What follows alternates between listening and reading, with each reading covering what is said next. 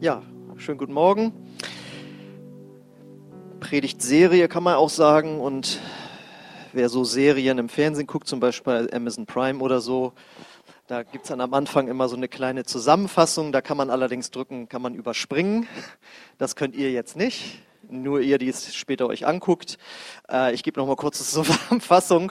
Tatsächlich letzter Teil, äh, der siebte Teil äh, vom Römerbrief. Der hat ja insgesamt 16 Kapitel und äh, gilt so als das größte Werk vom Apostel Paulus, wie man mal sagte, das Werk eines Genies, äh, ja, weil es vom Heiligen Geist inspiriert ist. Und das ist ein Brief an die Christen in Rom, wo er erklärt, was das Evangelium bedeutet und was für praktische Auswirkungen es hat.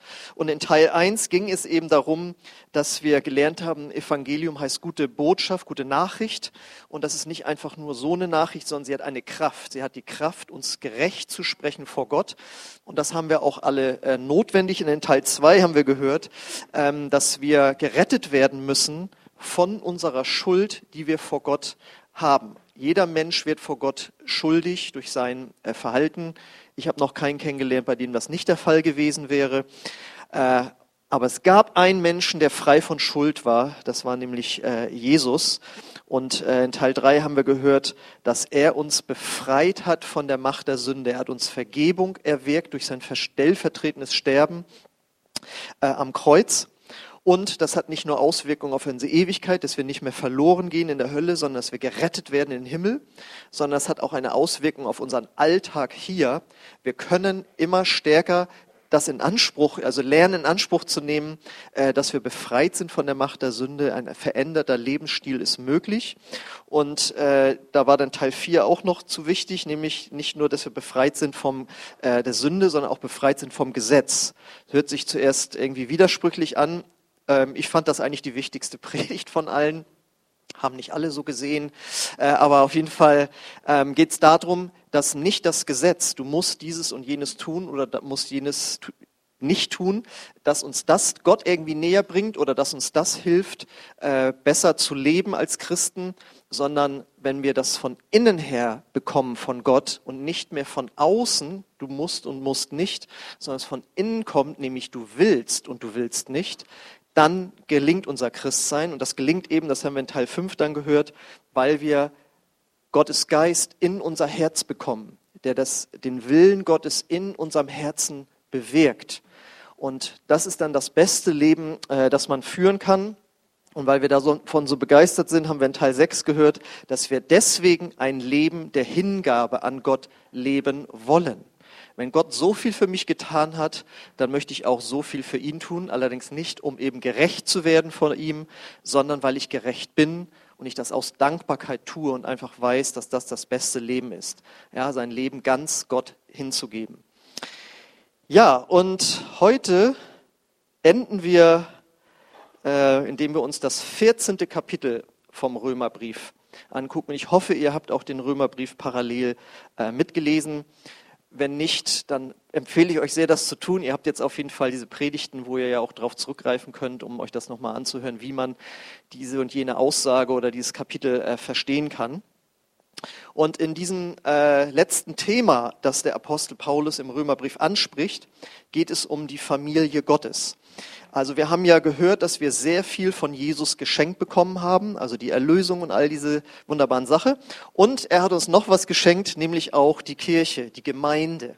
Ja, und die soll wie eine Familie für uns sein. Wir haben ja beim letzten Mal auch gehört, dass ein Leben der Hingabe dazu führt, dass wir uns einbauen lassen in eine Ortsgemeinde und dort unsere Gaben einbringen, damit die Kirche gebaut wird. Und ähm, eine Familie ist ja was Wunderbares. Familie ist das Beste, was einem Menschen passieren kann. Er sollte auch normalerweise in eine normale Familie reingeboren werden, weil das der größte Segen ist, den man erleben kann. Und wir wissen aber auch alle, dass äh, Familie sich manchmal nicht, sagen wir mal, nicht nur segensreich anfühlt, ähm, sondern die auch manchmal sehr herausfordernd sein kann. Und so ist es auch mit der Kirchenfamilie. Es ist ein Riesensegen, in einer Ortsgemeinde integriert zu sein, aber auch da gibt es einige Herausforderungen und auf die ist der Apostel Paulus eben äh, im Kapitel 14 eingegangen. Und das soll uns einige auch für uns praktische Tipps geben, wie wir mit Herausforderungen innerhalb unserer Gemeindegemeinschaft umgehen können. Und so heißt Teil 7 heute, Einheit durch Rücksichtnahme. Und wie komme ich auf diesen faszinierenden Titel? Das lesen wir Römer 14, die Verse 17 bis 19. Da sagt Paulus nämlich, denn im Reich Gottes ist nicht entscheidend, was man isst oder trinkt, sondern dass man ein Leben führt in Gerechtigkeit und Frieden und in der Freude im Heiligen Geist. Wenn du Christus so dienst, wirst du Gott Freude machen und die Anerkennung der Menschen gewinnen. Bemühen wir uns also im Frieden, um Frieden miteinander und versuchen wir einander im Glauben zu stärken. Ja, also ich habe ja sehr viel mit Familien zu tun und äh, da ist das Faszinierende, gerade wenn es kleinere Kinder sind, wenn ich da so mit am Mittagessen oder am Abendbrot teilnehme. Es ist alles so wahnsinnig süß mit den Kleinen. Und es wird so viel gelacht und es ist alles so toll. Und innerhalb von Sekunden kann es umschlagen in Schreien und Weinen, weil sich zwei streiten. Entweder untereinander oder eben mit den Eltern. Und auf einmal ist äh, Streit da und das ist sehr unangenehm. Und denke ich, das ist ja Wahnsinn, wie sehr das hin und her schwanken kann. Es kann dann auch sehr schnell wieder ins andere umschwenken. Das ist dann das Faszinierende. Aber es ist eben manchmal Streit da. Und Streit äh, gibt es leider ja auch in der Kirche ab und zu. Manchmal auch ganz äh, auf persönlicher Ebene, Kommunikationsprobleme, man kommt mit dem anderen vielleicht nicht so gut klar und da gibt ein Wort das andere und dann gibt es da Streit und jemand ist beleidigt. Darum geht es heute aber nicht. Aber es gibt auch Streit in Kirchengemeinden über sogenannte ethische Fragen. Das heißt, wie man sich als Christ richtig verhalten sollte. Da gibt es manchmal äh, Streit drum.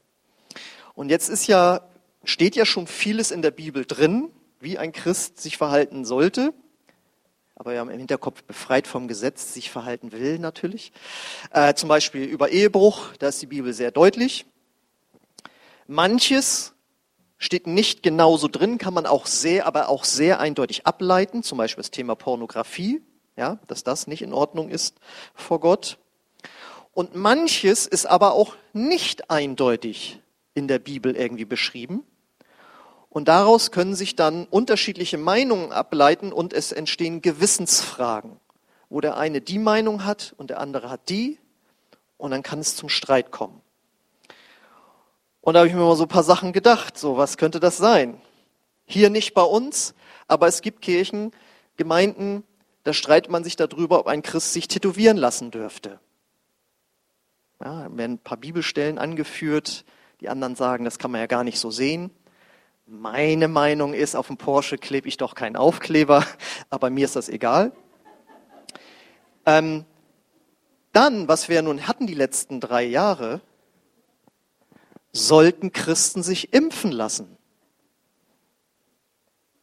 Die einen sagen, ja natürlich, du gefährdest doch die Gesundheit anderer. Und andere sagen, so ein Quatsch tue ich überhaupt gar nicht, das gefährdet meine Gesundheit. Ja? Und so gab es Streit. Oder darf man bestimmte politische Parteien wählen? Was meinst du, was los wäre, wenn einer sagt, ich wähle die Grünen? Aber was wäre los, wenn ein anderer sagt, ich wähle die AfD? Überall würde es irgendwie zu Streit kommen. Also es geht doch nicht. Sollte man mit bestimmten Kirchen vielleicht nicht geistlich zusammenarbeiten, weil die doch so von der Bibel abweichen? Und andere meinen, ja, aber um des großen Auftrags willen doch. Was wir hier gar nicht mehr kennen, ich habe es noch miterleben dürfen, zum Teil, ich habe mich ja Anfang der 90er bekehrt, da war es noch ein Thema in evangelischen Freikirchen, ob ein Schlagzeug im Gottesdienst zu benutzen wäre. Also ich habe das mir noch erzählen lassen, da in der Kirche, wo ich mich reinbekehrt habe quasi, äh, da sind ältere Geschwister rausgegangen, wenn ein Schlagzeug gespielt wurde und haben dagegen angebetet. Das sei Teufelszeug. Da gab es Rockdämonen und alles. Ich war sehr froh, dass E-Gitarren akzeptiert waren. Ein Evangelist hatte das mal so erklärt, in dem einen Psalm würde stehen, Gott ist im Donnersturm. Damit ist Gott elektrisch und damit gehen auch elektrische Gitarren. Das war gut. Was wir schon überhaupt gar nicht mehr kennen, ist, wisst ihr, worum es den größten Streit überhaupt gab in der Kirche? Bei welcher Einführung welchen Instrumentes? Nicht Schlagzeug, nicht E-Gitarre? Die Orgel. Hä, die Orgel? In jeder Kirche ist doch eine Orgel. Ja, aber auch die musste erstmal eingeführt werden. Und als die eingeführt wurde, haben damals die Bischöfe gesagt, das ist sowas von weltlich, weil das ja in der Welt gespielt wurde. Und jetzt kommt die Welt in die Kirche rein mit der Orgel. Und heute ist es genau andersrum. Wie? Keine Orgel? Was ist denn das für eine Kirche? Ja, und äh, das war früher. Vielleicht könnten wir ja irgendwann dahin kommen, dass man zum Beispiel darüber sich streitet, sollten Christen nicht eigentlich auch Vegetarier und Veganer sein? naja, also ich kenne jemanden, der ist kein Christ, der sagt, ihr Christen seid die größten Heuchler. Wieso? Na, ihr esst Tiere. Ja? Und ich könnte ja auch sagen, wieso? Im, ein Pastor sagt ja immer, ich freue mich dann schon drauf, ne, im Himmel, wenn wir uns da zum Grillen treffen und so. Und dann und dann ging, die, ging eine ältere Schwester zur Frau des Pastors hin. Und das kannst du deinem Mann mal sagen. Im Himmel wird nicht gegrillt. Äh, aber es ist tatsächlich ja so, im Himmel wird es keine Tötung von Tieren geben. Also könnte man ja sagen, ist ein himmlischer Lebensstil. Die meisten von uns, auch ich, würden natürlich ja sagen, wieso, Moment mal, aber in der Bibel steht, dass wir das dürfen und Jesus selbst hat Fleisch und Fisch gegessen. Und damit kommen wir jetzt auch langsam zu unserem Bibeltext. Fragt euch, was ist denn das für eine irrenlange Einleitung hier oder was? Wir gehen mal auf die nächste Folie nochmal Vers 17. Da heißt es ja, denn im Reich Gottes ist nicht entscheidend, was man isst oder trinkt, sondern dass man ein Leben führt in Gerechtigkeit und Frieden und in der Freude im Heiligen Geist. Da müssen wir uns ja fragen, warum schreibt er das? Kann schon mal Entspannung ausrufen. Es geht hier nicht um Vegetarier oder Vegetarier und äh, Christen, die Fleisch gegessen haben, dass die sich gestritten hätten. Es geht hier also nicht um Tierwohl oder Gesundheit, äh, weshalb er Essen und Trinken anspricht, sondern es geht hier um eine geistliche Betrachtung äh, von Fleischessen, was damals eine Diskussion war. Äh, man weiß es nicht hundertprozentig, aber es kann entweder damit zu tun haben, dass eben äh, dort ehemalige Nichtjuden Christen geworden waren, also sogenannte Ex-Heiden, ja, die waren jetzt Christen geworden und die kannten eben noch die Götzenopfertempel, äh, wo eben Fleisch den Göttern, den Götzen geopfert wurde, aus der Sicht von Christen Dämonen. Und äh, die wurden eben da geopfert. Und da haben die gesagt, das können wir unmöglich essen. Das geht ja gar nicht.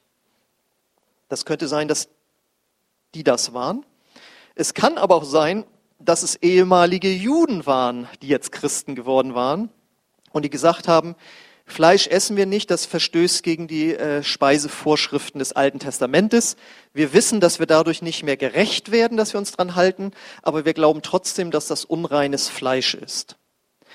So, und da gab es eben dann Christen, die haben gesagt, auf keinen Fall Fleisch essen, aus irgendeinem Grund jetzt, und andere gesagt haben, doch, das geht. Und dass das auch stimmt, gucken wir jetzt mal auf der nächsten Folie, da heißt es in den Versen 1 bis 3, da fängt das Kapitel an. Da sagt Paulus, nehmt den an, der im Glauben schwach ist und streitet nicht mit ihm über unterschiedliche Meinungen. Während der eine zum Beispiel glaubt, man dürfe alles essen, verzichtet ein anderer auf Fleisch, weil sein Gewissen es ihm verbietet. Wer meint, er dürfe alles essen, soll nicht auf den herabsehen, der nicht alles isst.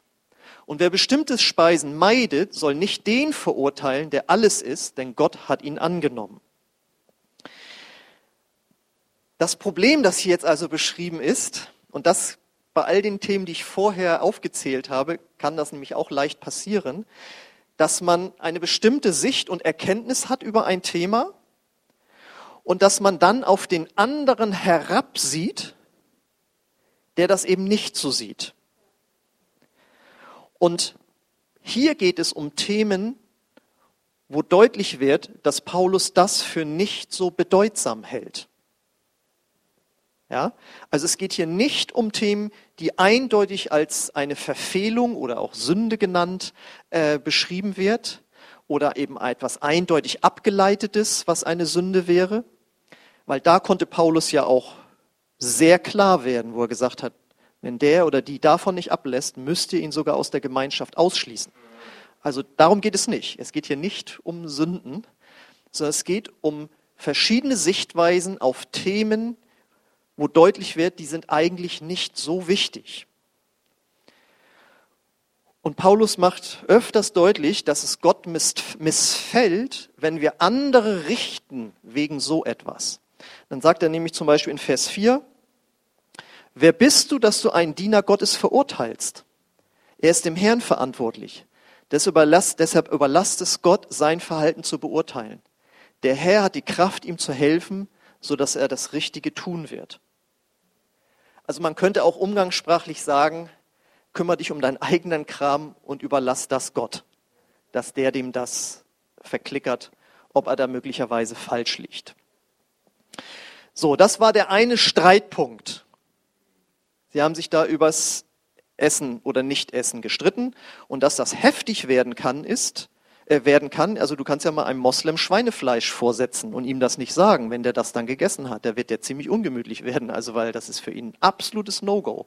Ja, also es ist jetzt nicht nur irgendwas, sondern die haben sich da richtig in die Flicken gekriegt. Ja. Und dann gab es noch einen zweiten Streitpunkt. Den lesen wir auch ähm, in Vers 5, im nächsten Vers. Dann sagt Paulus, genauso ist es bei dem, der bestimmte Tage für heiliger achtet als andere während für einen anderen dagegen alle Tage gleich zählen. Entscheidend ist aber, dass jeder von dem überzeugt ist, was er denkt. Auch hier wird nicht ganz genau beschrieben, um was für Tage es sich da handelt, aber es ist wahrscheinlich, dass es sich zum Beispiel um den Sabbat handelt. Der Sabbat gehörte ja zu den zehn Geboten im Judentum, war also genauso wichtig wie du sollst nicht die Ehe brechen. Also wer den Sabbat nicht gehalten hat, war genauso schlimm wie jemand, der die Ehe gebrochen hat. Und äh, da kann es, ist wahrscheinlich, dass Juden, Christen gesagt haben, ja, wir wissen, es gehört nicht mehr zum Heil, aber das Ding ist uns heilig. Den Sabbat halten wir. Ich habe auch zum Beispiel, ich war mal in einer Sitzung von der Evangelischen Allianz und da waren auch verschiedene gläubige äh, landeskirchliche Pfarrer. Und da sagte einer mit so einer leichten Empörung in der Stimme, ja, es gäbe ja Christen, die würden sich sonntags Brötchen kaufen. Obwohl es ja eigentlich der Tag des Herrn ist, wo nicht gearbeitet werden sollte. Und der Staat macht es aber leider, äh, erlaubt das. Und dann gehen da auch noch Christen hin und kaufen das. Und dann sitzt man da für einen Moment. Äh, ist das jetzt nicht in Ordnung irgendwie?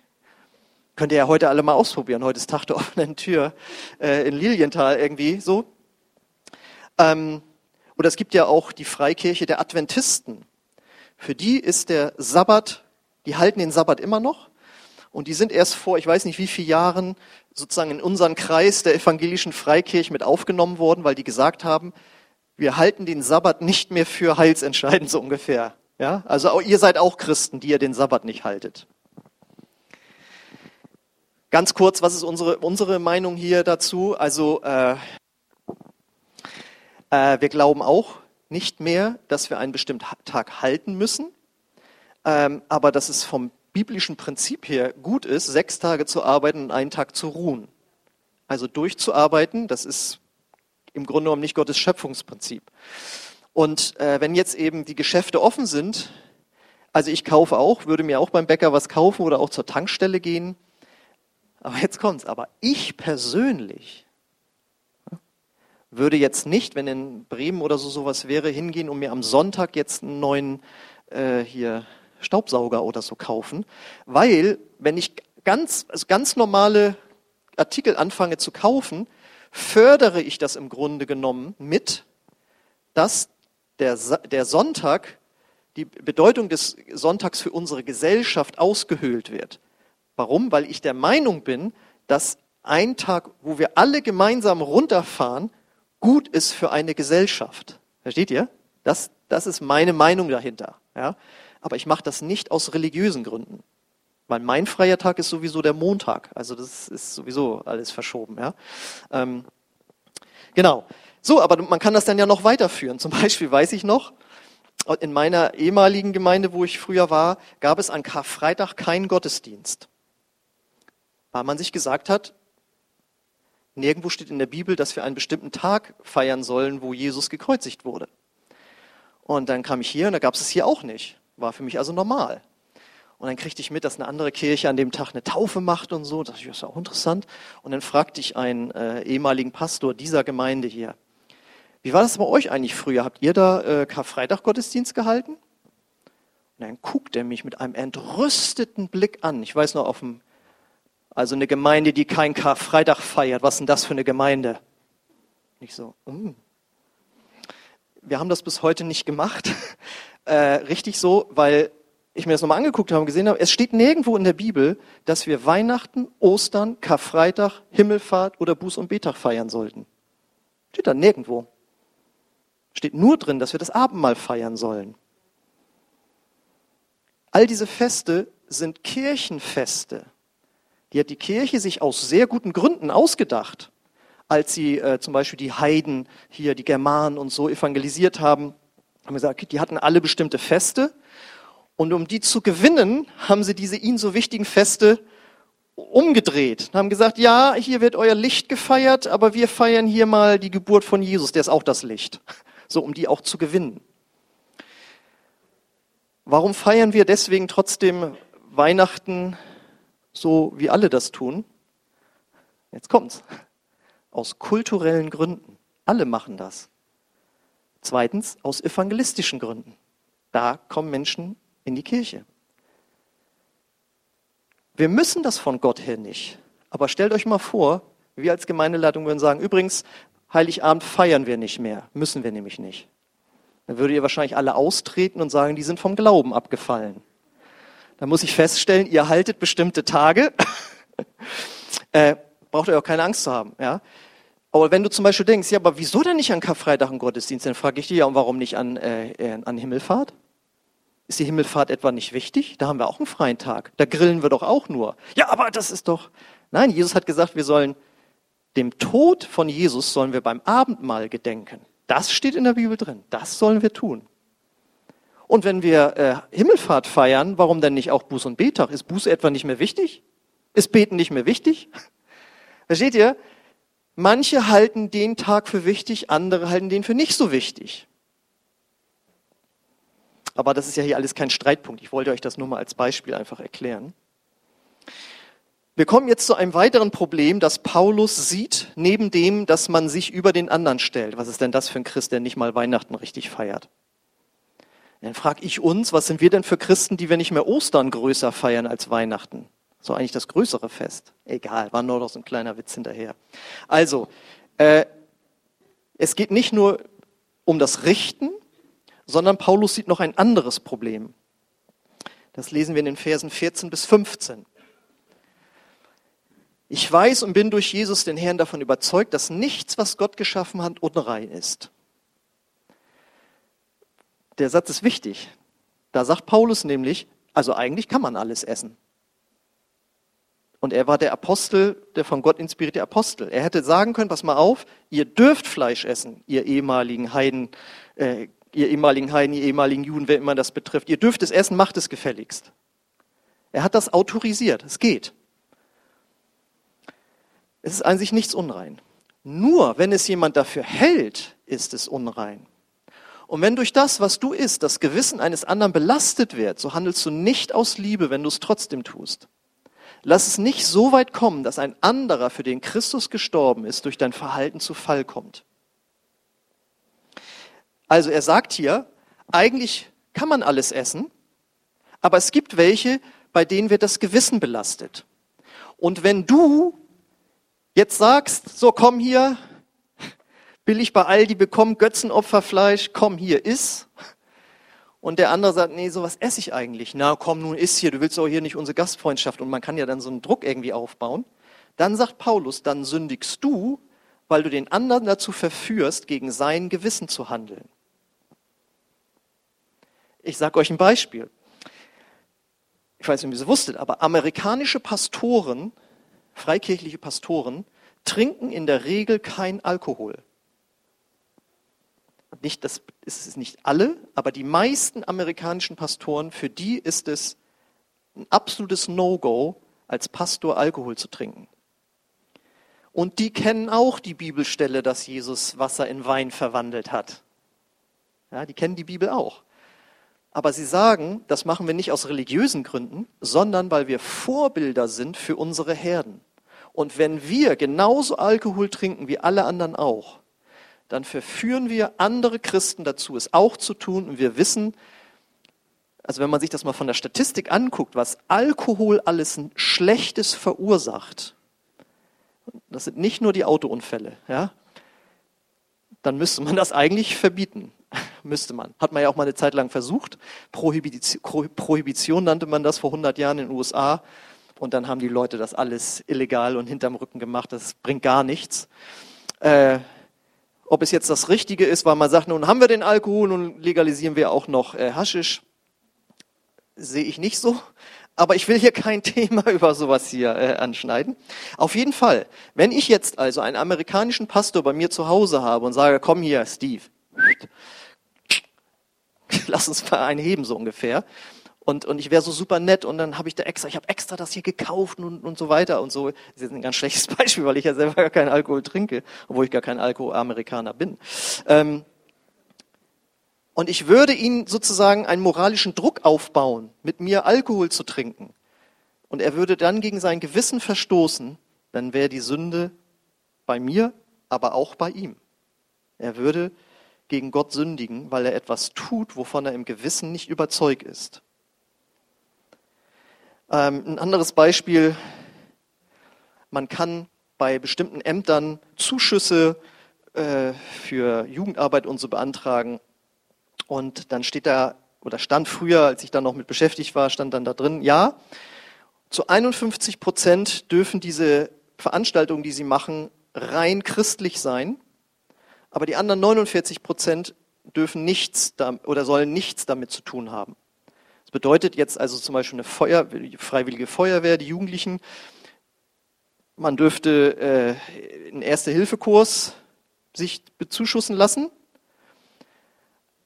äh, aber eben nur zu 51 Prozent solche Maßnahmen. Die anderen Sachen dürfen nicht mit, sollen nicht speziell feuerwehrspezifisch sein. Und das bedeutet für christliche Sachen, zu 51 Prozent darfst du deine Lobpreisseminare und sonst was zuschussen lassen, aber die anderen 49 Prozent könnte zum Beispiel ein Erste-Hilfe-Kurs sein.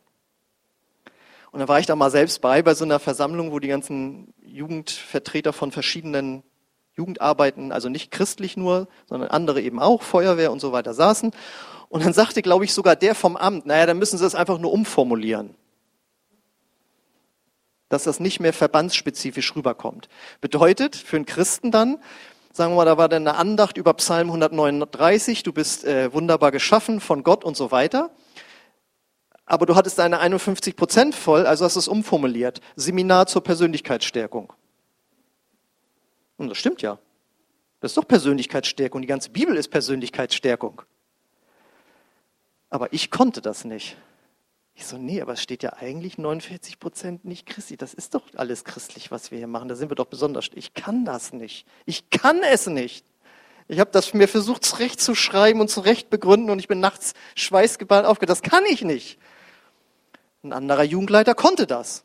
Ohne Probleme. Wieso? Das ist die Bibel sagt hier, also, äh, oder beziehungsweise das Grundgesetz sagt, wir fußen hier auf dem christlichen Werten oder in der Verantwortung vor Gott, steht ja auch in der Präambel zum Grundgesetz und so weiter. Deswegen geht das. Und ich so, ich, ich kann das nicht. Und dann musste ich das auch nicht. Hätte man mich gezwungen, das zu machen, hätte ich gesündigt gegen mein Gewissen, hätte ich gesagt, dann kündige ich lieber, ich kann das einfach nicht. Worüber könnte man sich noch streiten? Darf ein Christ als Polizist oder als Soldat jemanden erschießen? Steht ja immerhin, du sollst nicht töten, ne? Aber wer genauer hinguckt, weiß, damit ist, du sollst nicht morden gemeint. Ja? Aber es gäbe Christen, die könnten das nicht. Die könnten niemanden erschießen. Ein anderer Christ sagt doch, ich kann das. Darf ein Christ beim Geheimdienst arbeiten, wo man schon vom Berufswegen auch lügen muss? Das ist kein Geheimdienst mehr, wenn du immer nur die Wahrheit sagst. Also nicht nur, aber es gibt bestimmte Abteilungen, die müssen halt täuschen und so weiter und können einfach nicht die Wahrheit sagen. Ich lese gerade die Biografie von Corrie ten Bohm, diese bekannte Christin, die im Zweiten Weltkrieg Juden bei sich und ihrer Familie im Haus versteckt hat. Und sie sagt, meine Schwester war nicht in der Lage zu lügen. Dann war da unterm Tisch, hatte sich eine Jüdin versteckt, da kommt der SS-Mann rein, wo sind hier die Juden? Unterm Tisch, sagt sie. Also sie hat nicht gelogen, aber er hat gedacht, das ist ein Scherz und hat nicht unterm Tisch nachgeguckt. Aber Corrie ten Bohm hat die glatt angelogen und hat gesagt, hier ist keiner. Und ich glaube, wir sind uns alle einig darüber, dass der, dass der Wert des Lebens in dem Moment höher anzusiedeln ist als der Wert der Wahrheit. Aber so würde ich das machen. Aber es gibt eben auch Christen, die sagen, das kann ich nicht. Das ist eines der höchsten Güter überhaupt. Gott ist wahrhaftig, der Teufel ist der Lügner. Ich kann doch jetzt nicht lügen. Das heißt, es geht um Gewissensfragen, die jeder für sich persönlich klären muss. Und jetzt kommt's, für die er sich aber auch ganz persönlich verantworten muss vor Gott. Deswegen sagt Paulus in den Versen 10 bis 13 folgendes. Warum verurteilst du einen anderen? Warum siehst du auf einen anderen Bruder herab? Wir alle werden einmal vor dem Richterstuhl Gottes stehen. Denn in der Schrift heißt es, so wahr ich lebe, sagt der Herr, jedes Knie wird sich vor mir beugen und jeder Mund wird mich bekennen. Ja, jeder von uns wird sich persönlich vor Gott verantworten müssen. Deshalb urteilt nicht mehr übereinander, sondern lebt so, dass ihr niemanden behindert und keinen vom Weg Gottes abbringt. Es geht also um Rücksichtnahme. Einheit in der Kirche durch Rücksichtnahme. Und ein Pastor aus Amerika sagte mal, manche Dinge sind Probleme, die es zu lösen gilt, und anderes sind Spannungen, die es auszuhalten gilt.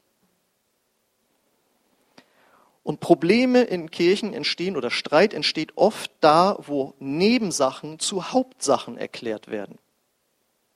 All die Sachen, die ich hier aufgezählt habe, sind nicht das Wichtigste im Gemeindeleben.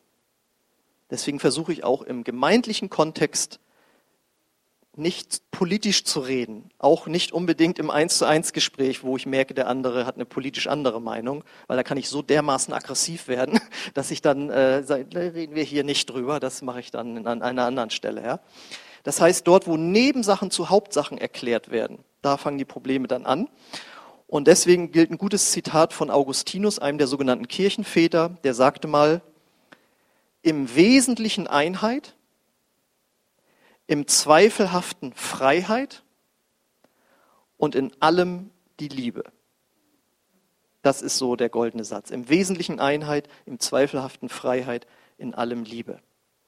Und deswegen enden wir jetzt wieder bei unserem Ausgangstext. Jetzt verstehen wir den besser. Nächste Folie ist das hoffentlich. Denn im Reich Gottes ist nicht entscheidend, was man isst oder trinkt, sondern dass man ein Leben führt in Gerechtigkeit und Frieden und in der Freude im Heiligen Geist. Wenn du Christus so dienst, wirst du Gott Freude machen und die Anerkennung der Menschen gewinnen. Bemühen wir uns also um Frieden miteinander und versuchen wir einander im Glauben zu stärken. Das heißt also, wir sollen unsere Beziehung untereinander nicht durch Ansichtssachen und persönliche Gewissensfragen gefährden. Deswegen freue ich mich auch, dass wir die Corona-Zeit recht gut zusammen überstanden haben. Das heißt, wir suchen die Einheit durch Rücksichtnahme. Amen. Genau. Das Lobpreisteam darf nach vorne kommen. Und ich möchte einfach gerne jetzt nochmal für uns beten, dass wir auch gar nicht in solche Probleme irgendwie äh, reinkommen, weil sowas kann Gemeinden regelrecht zerschießen. Und äh, ich hoffe auch, dass es in deiner Familie kein Problem mal werden wird. Wir haben ja gehört, dass zum Beispiel auch Corona dazu Rissen durch ganze Familien geführt hat. Okay, ich lade euch ein, aufzustehen. Vater im Himmel, ich danke dir dafür, dass du uns Freiheit gibst, aber dass wir auch in Verantwortung handeln sollen. Danke, dass du uns nicht alle über einen Kamm scherst, sondern dass du uns individuell leitest. Danke, Herr, für die Freude, die du uns dabei gibst, Herr. Und danke, dass dein Heiliger Geist eine Kirchengemeinde zusammenhält. Danke, dass du das hier über so viele Jahrzehnte getan hast, auch durch die Zeit, die hinter uns liegt. Aber ich bete, dass für uns als Gemeinde, für die Zeit, die vor uns liegt, dass Nebensächlichkeiten uns nicht auseinander dividieren, sondern dass wir die Einheit suchen, die Einheit durch Rücksichtnahme.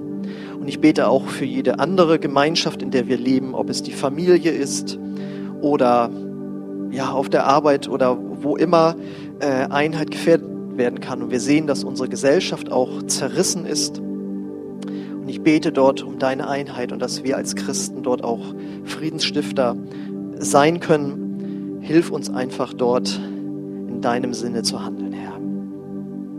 Amen. Amen. Okay, wir singen noch ein Lied.